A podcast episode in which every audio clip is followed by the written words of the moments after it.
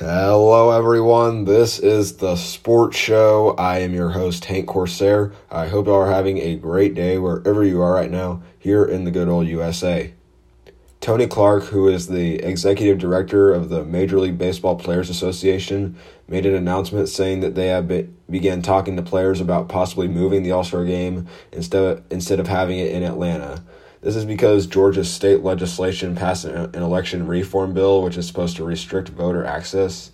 So the game is supposed to be played at Truist Park on July 13th, but that night might not be the case because of this. But there is one huge piece of news from this, and that is that they plan on having full capacity at the All Star game. I think that this is because President Joe Biden said that the COVID vaccine will be available for all Americans by May, so that's big news. But let me talk about why they want to move the All Star game. So Georgia Governor Brian Kemp, excuse me, Brian Kemp signed a bill that would put restrictions on elections, but this is what Tony Clark had to say.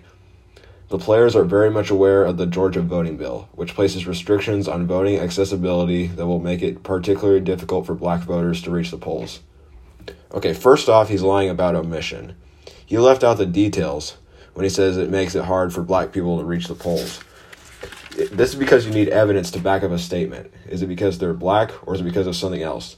I personally think it's because of something else, but uh, this is why they want to move. And this isn't the first time something like this has happened. In 2017, the NBA moved the All Star game out of Charlotte because a law was passed that limited protections from discrimination for people in the LGBTQ community.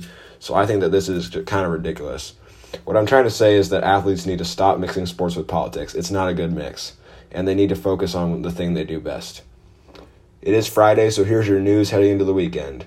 Sammy Watkins signs a one year deal worth $6 million with the Ravens. Uh, reports say that Shaka Smart could become the new head coach at Marquette. And the Dolphins traded the third overall pick to the 49ers, but they then traded to get the sixth overall pick from the Eagles. Uh, if you guys have not voted yet, voting closes tomorrow at 3 p.m. Central Time. There is currently a tie between NASCAR and rodeo, so hopefully we can break that tie. I'm Hank Corsair. This has been the Sports Show. I hope y'all have a great weekend, and I will see you all next time.